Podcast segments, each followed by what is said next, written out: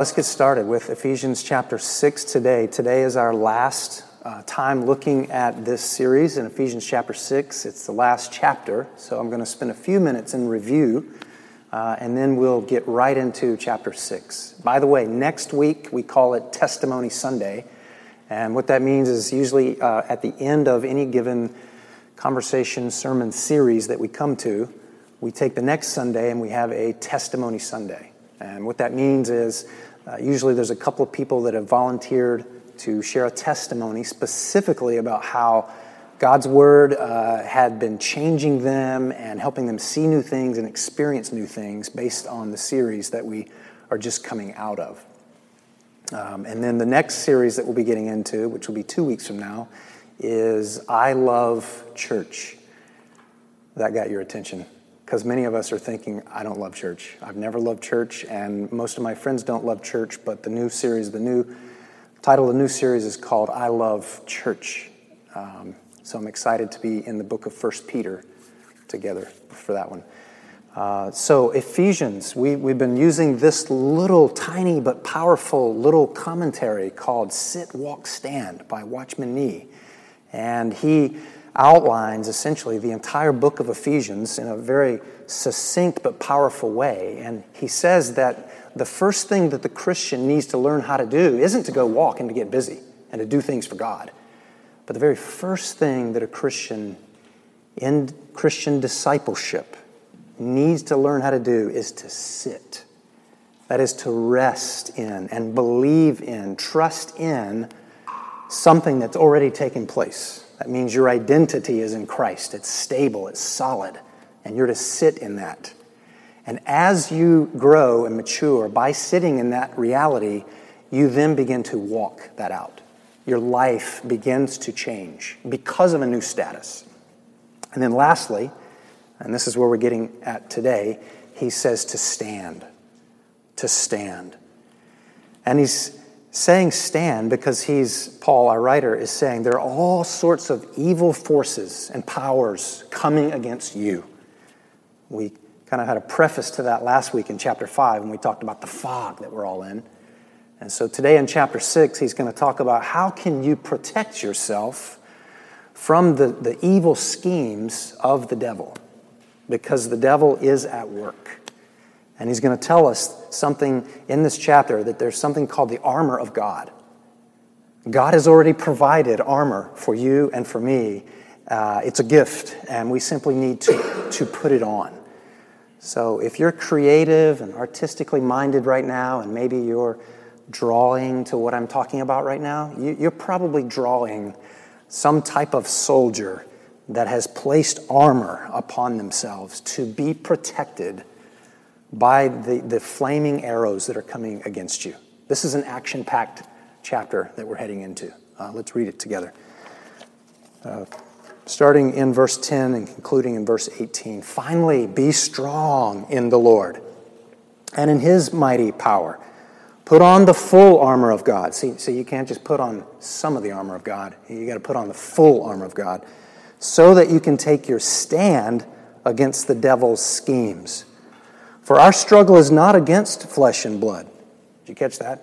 It's not, it's not about human against human, but against the rulers and against the authorities, against the powers of this dark world, and against the spiritual forces of evil in the heavenly realms. Therefore, put on the full armor of God, so that when the day of evil comes, you may be able to, to stand your ground. And after you have done everything to stand, stand firm then with the belt of truth buckled around your waist, with the breastplate of righteousness in place, and with your feet fitted with the readiness that comes from the gospel of peace. In addition to all this, take up the shield of faith, with which you can extinguish all the flaming arrows of the evil one. Take the helmet of salvation and the sword of the Spirit, which is the Word of God and pray in the Spirit on all occasions with all kind of prayers and requests. With this in mind, be alert and always keep on praying for the Lord's people.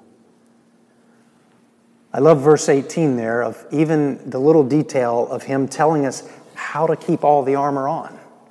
It's through prayer. It's through prayer. Let's do that right now. Father, we pray. We pray. We ask that by your power we would stand against the evil one. We ask that because of our identity in Christ, we would sit in that and be filled by that, and that that would fuel our walking it out, and that you would indeed give us power to stand against the evil one who wants to take us out. Yet, because of the victory, the life, the death, and the resurrection of Jesus, we're able to stand victorious. And so we pray that you would help us do that in Jesus' name. Amen. Amen. Did you catch the job description of a Christian that's written here? The job description of a Christian is not for you and I to go fight. That's a relief. It's not for you and I to go and attack each other, whether it be verbally, physically. Your job, your job description, your identity as having had a new status, a new significance, and a new stability, chapter 1 of Ephesians, you are now to stand in that reality. You're to stand in that. That's your job description. And when we use the word stand, Paul is not using it here as in, well, how do you, where do you stand on that political matter? Where do you stand on the whole Kavanaugh or the whatever thing? How do you stand on that? He's not using the word stand as in a political matter, but he's saying by the power of Christ that has so penetrated your life, you are enabled to stand your ground against the evil forces. Are you tuned in with me? Are you getting into uh, the, the right mindset as we talk about this? He's not saying what's your stance on this matter or that matter, but he's taking you back once again to your identity in Christ so that you may be able to stand. Paul is a Roman citizen. He's writing from a prison in Rome, and he's probably, as he's writing this letter, seeing Roman soldiers. Hence, lots of poignant illustrations here regarding this armor of God. He's literally looking at soldiers, and now he's going to want to tell you what your armor and my armor needs to look like as you stand to fight against the evil one. I'm guessing that Paul is uh, remembering Isaiah chapter 59. Paul was in tune with the scriptures. Paul knew the scriptures. Paul isn't making up some cool, neat little illustration here. Isaiah chapter 59 talks about God as a warrior, God here to protect, God here to shield. And in chapter 59 of Isaiah, God is wearing armor. Go read it, it's amazing. So when we talk through, and Paul is looking here at the armor, he's talking about you putting on God. All of this has to do with the character of Jesus when we get into this armor. Watch how it unfolds. Number one, there's six pieces of armor. The very first one here is we need the belt of truth. Now, if you've ever gone into a fight, um, I fought a little bit in, in high school. Um, I was a bouncer in college. Um, I'm, I'm, super gentle. I love hugging people now, but um, if you've ever gone into a fight, the very first thing you don't say is, Where's my belt? This, this, doesn't come to your mind, Where's my belt? Unless you're talking about your black belt or something. You're not looking for a belt. However, for uh, the, these soldiers, the belt played a significant role in holding essentially all the other armor in place. That's what it was for. And this belt specifically is the belt of truth. Notice the specificity here. He, he brings up truth because why? The evil one operates out of, out of lies and deception. Totally, uh, Jesus calls Satan and the devil a liar. Just straight up, you're a liar. Uh, he ends up rebuking the Pharisees, saying that, you know, your father, the devil, is full of lies. Uh, he deceives you, he wants to lie to you. Um, the evil one creates pressure in your life and in my life to get you and I to believe things that aren't true about yourself, such as your identity. You ever feel that before? You ever feel those? You may wonder, oh, I was just in a funk yesterday. Or I was just hangry. I didn't eat enough. I had something physiologically going on. That may be true. Um, don't forget, though, that there's spiritual forces of evil coming against you. And Satan is a liar. He hates you. He's coming to destroy you and literally wants to attack your identity. Uh, if you go look at Luke chapter 4, he does the same thing with Jesus. Wow, exactly. Satan, the devil, shows up to Jesus in Luke chapter 4, and the very first thing that Satan does to Jesus is he starts attacking Jesus' identity. And he says something like, If you are the Son of God, blah, blah, blah, blah, blah, blah, blah.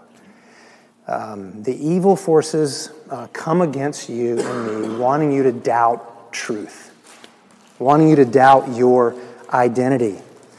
So when lies are present, Satan's near. When deceit is around you, whether in a relationship or in the system, Satan is near. Um, there's a report out, a research called Status, Status of Mind. I don't know if you read this report or not, this research group, uh, where it talks about how, how we uh, present a false self out there.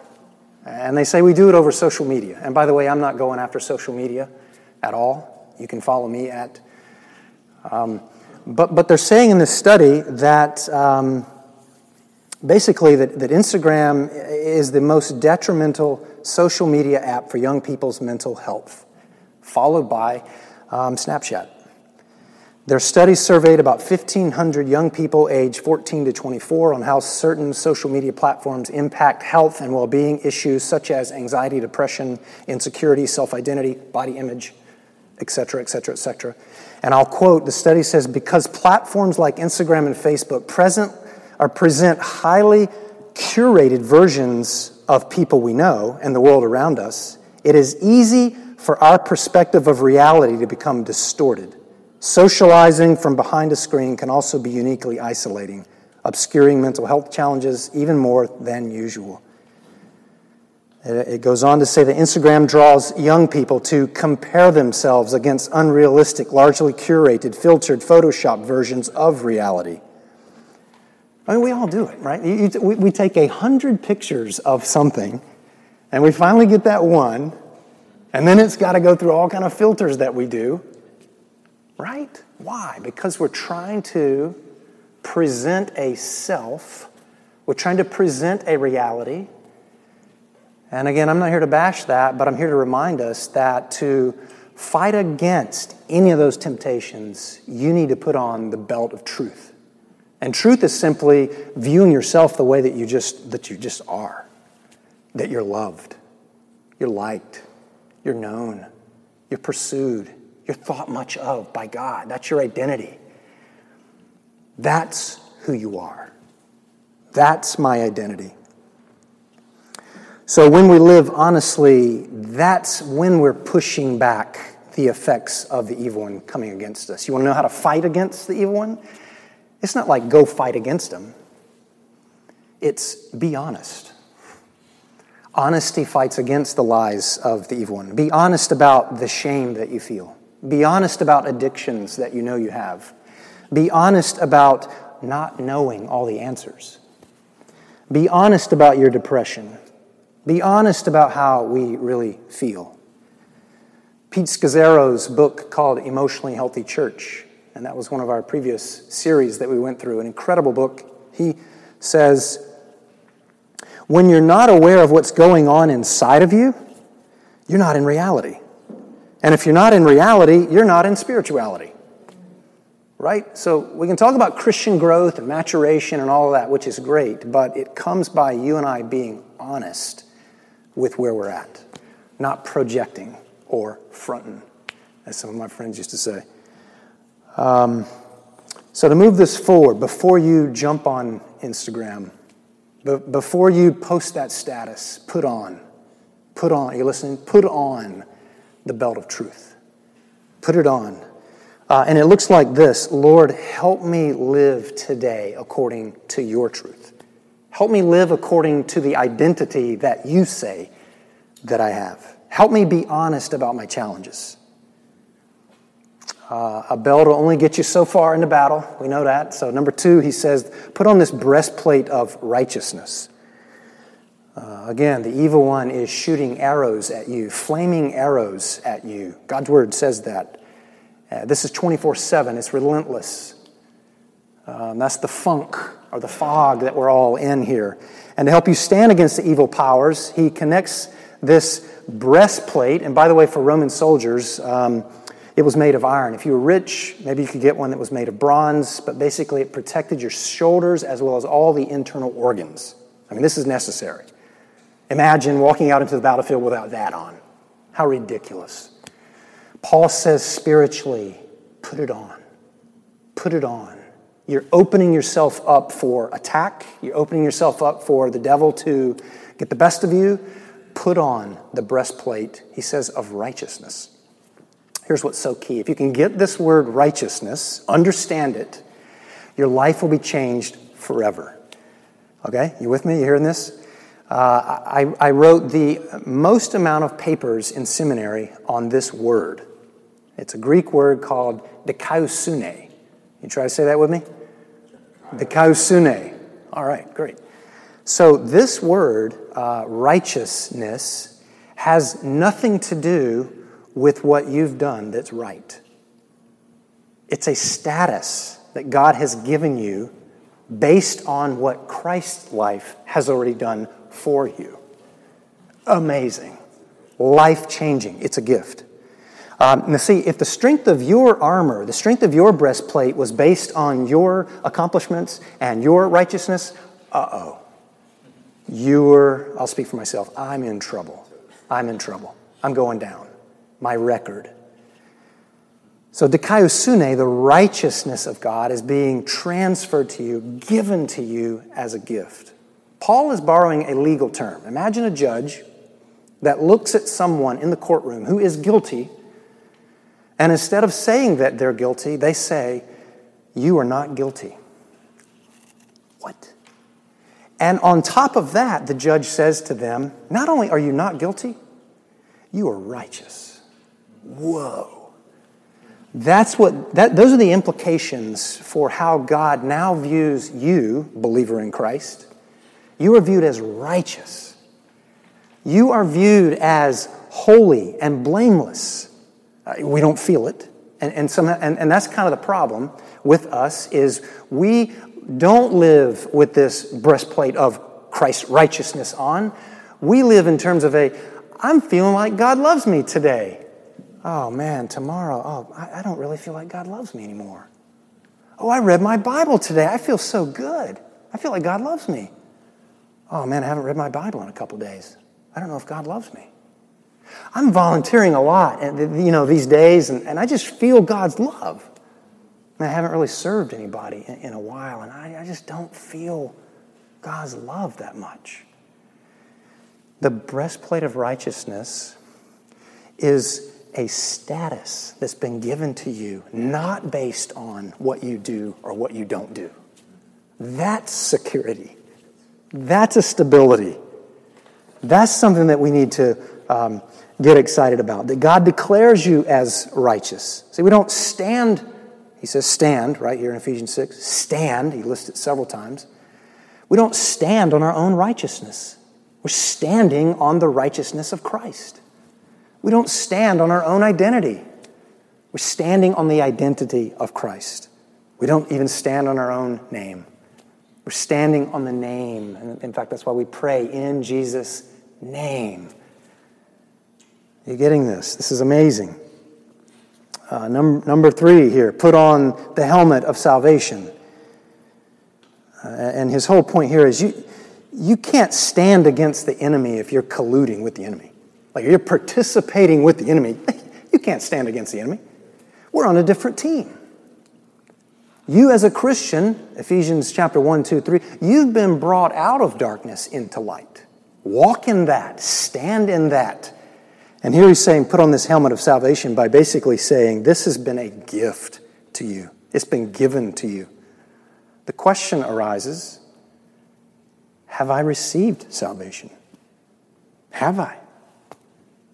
Have I received salvation? Have I experienced that? Am I experiencing the effects of that? So to put it on, it means to remember the joy of your salvation. Remember it. Remember, especially when the evil one is shooting flaming arrows at you, wanting you to doubt. that you have experienced God's salvation, wanting you to get all in a funk, wondering who you are and if God even exists and if the Bible can be trusted and so forth. Uh, saying, Lord, let me put on that helmet and live in gratitude for your salvation. Always going back to that gift that he's done. Number four here, he says, put on the gospel of peace, shoes. Uh, as a soldier, you, you, you, got, you got to have on shoes. Come on. And, and, and the Roman soldier would have on these leather kind of sandals. Uh, there's a modern day rendition of these I've seen before. They are not cool. Uh, you I mean, these things are bulky, big, leathery, like, um, anyway. So uh, they, they would also have nails going through the bottom of them to, to dig into the soil, right? To give you traction, to get you to go somewhere. I played Little League Baseball growing up, and I never forget the time that I wore my basketball shoes in, in, a, in a baseball tournament. Worst decision ever. Slipping and sliding all around the place. He's wanting you to wear the right shoes here. Standing firm is what can keep you slipping. He says, stand firm. Um, it's this gospel that gives you power to do what you can't do in your own strength. Uh, anybody remember Dee Brown? Uh, 1990s NBA basketball star. I love Dee Brown. Um, and maybe you'll remember this part. He, he had a deal with, with, uh, with Reebok, and, and he, he had the Reebok pumps. You remember the Reebok pumps? The little. You literally you, you pump up the shoes right before you would go and dunk, and they revealed it. Great marketing strategy. They revealed it at the slam dunk competition, and literally, uh, Dee Brown paused before he would dunk, and he, and he, he literally bent down and, and and just killed it right. And I remember guys at school, like the following week, like they all went and bought the, uh, the Reebok pumps, and guess what? No dunks. No dunks. Um, you can't do this by yourself. You cannot muster up enough faithfulness this week and spirituality this week. He's calling it the gospel. These are gospel shoes. Gospel has to do with you've been empowered based on an identity that you have. I love that he says the gospel of peace. The gospel of peace. Christian, dear Christian, you're not called to fight. You're not called to fight. It's the gospel of peace. It's the gospel of peace. So, Christian puts on the gospel uh, peace, those shoes, uh, before you get on Muni.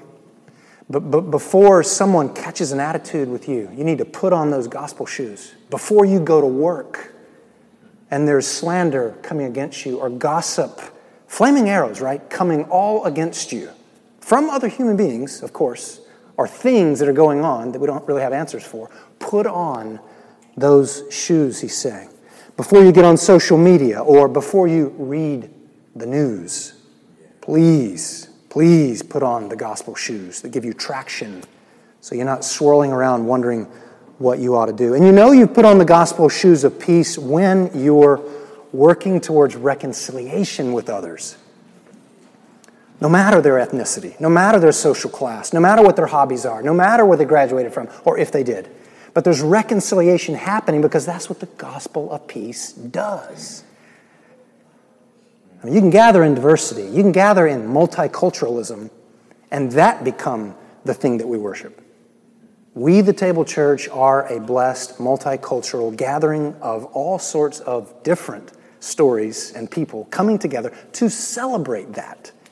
And it's the gospel of peace that binds us together, that won't destroy our gathering together. Number five, he says, take up the shield of faith. Take up the shield of faith. And we talked about these flaming arrows, and some of you, uh, myself included, may have gotten hit. You may have been hit by some of these flaming arrows uh, this week. I'll get to those in just a second. The Roman soldiers would have a couple different types of shields. You might have the Captain America, you know, a little smaller type shield. You might have the gladiator. Watched that recently. The gladiator shield, huge, right? Um, this shield was solid wood covered with oiled leather. It's brilliant, right? Why oiled leather? So that when the flaming arrows hit it, it's extinguished. It's brilliant, the strategy that's there. But arrows that may have hit you this week, as I reflected on this for myself, one arrow is called criticism. Criticism. Usually, the arrow coming through and by someone who really ain't even involved in the game, whatever game it is, but they're just sort of on the sideline. And boy, they got a lot of critique. They got a lot of um, opinion coming at you. Uh, shame. Shame sent your way. Someone that you're close to, and, and it totally just totally surprised you because of the trust that's in that relationship, and, and yet shame came your way from that person? What? Or someone who, who, uh, who makes a comment about the shape of your eyes, or the texture of your hair, or the color of your skin. A flaming arrow coming at us. Someone violating your body. Someone violating your body. It's horrible. It's horrible. Someone betraying you when you thought they would never hurt you. Taking up the shield of faith is so that these arrows don't take us out. Uh, so, so that the arrows don't hit you and go into those deep places of your heart. See, criticism can come. Criticism will come. Opinions will come. But when you and I are taking up the shield of faith, I'm not left wondering, am I good enough? Am I really loved? Who am I? Should I continue to be an artist? Should I still be a pastor if this, this, this happened?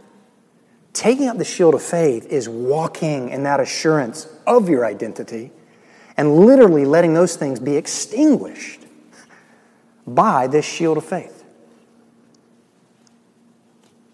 It's coming out of an evaluation at work or a friend who gives you some friendly feedback. Been there?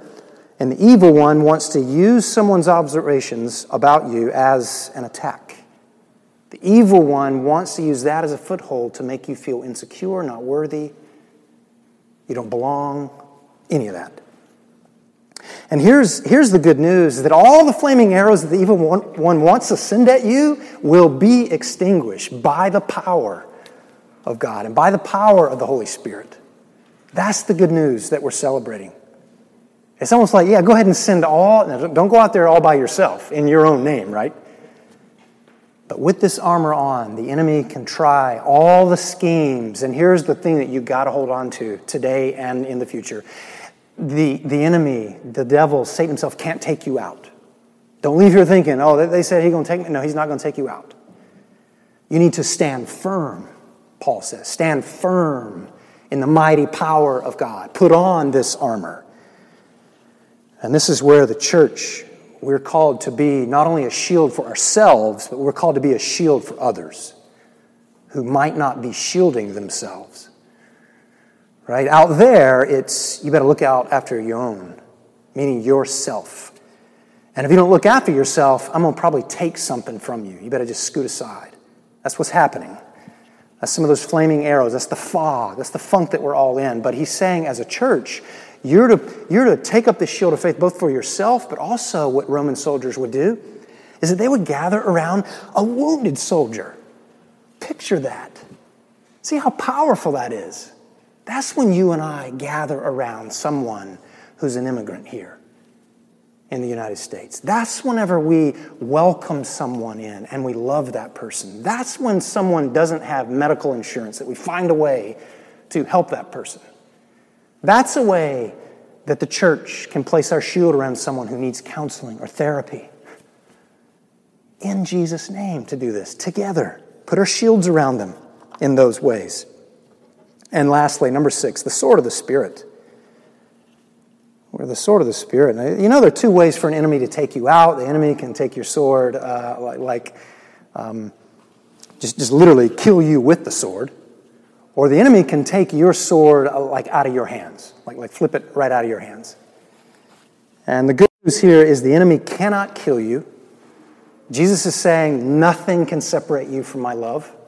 Nothing can separate you, not, not even your own doubt. Nothing can separate you from my love.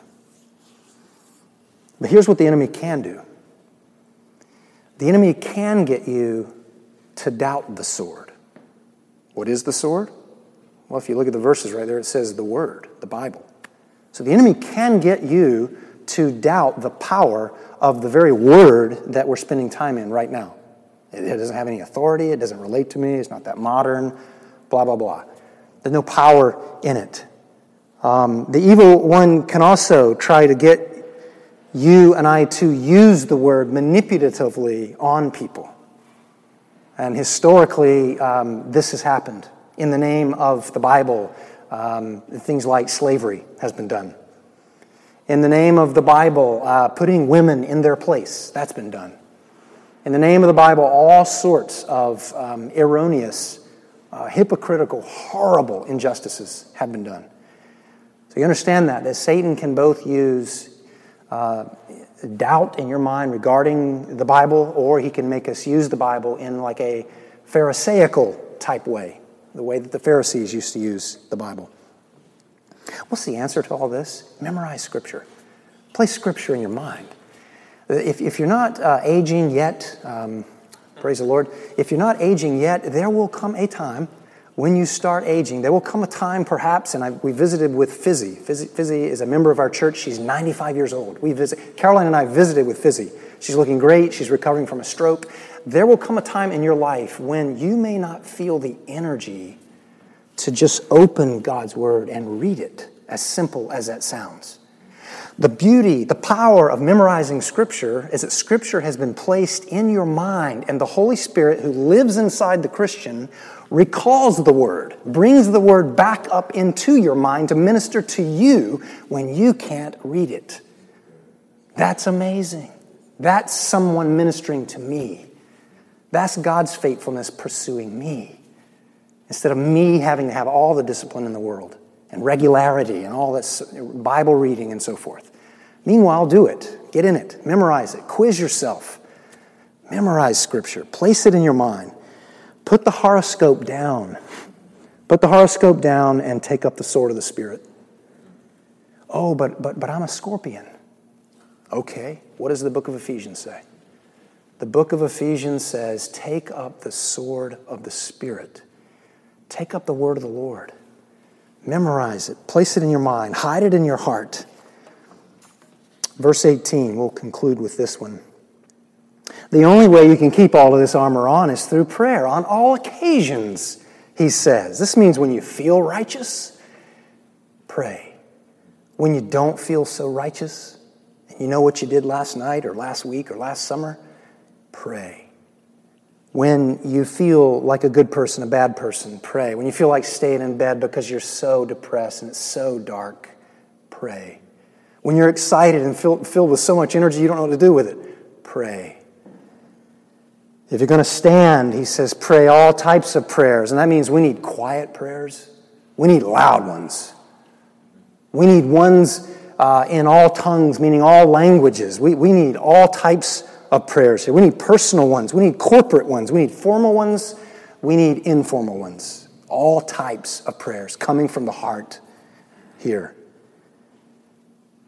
Romans chapter 16, same writer writing to the Romans, he concludes that letter to them by assuring them that even though, even though the evil one is strong at work, uh, God is stronger. God is stronger, and he assures them that the God of peace will soon crush Satan underneath your feet. See, at the cross, cr- Satan's tail has been kicked. I mean, Jesus just opened up a can and, and kicked Satan's tail. He's been defeated Yet, you and I, today, tomorrow, yesterday, in this reality that we're in right now, flaming arrows are coming at you, are they not? Aren't you exhausted? Don't you get tired of it? Don't you want Jesus' return? And that's what the church has always been crying, and that's what the scriptures talk about is that Jesus will return. This story looks bad right now. This story's not over. We're protected by this armor of God. Put it on. Put it on. Let's pray. Let's, let's pray and ask God to help us put it on. As, as music will be playing here momentarily, just leading us into God's presence. God, we pray. Lord Jesus, we often live our lives without your armor. We're in situations beyond our strength. Thank you for the armor that you've given us. Fill us with your Holy Spirit. You are great I am. We sing declaring your power and victory over the evil one. Oh God, you are standing beside us, in front of us, behind us, and in us to defend us. That's why we pray in the powerful name of King Jesus. Amen. Amen.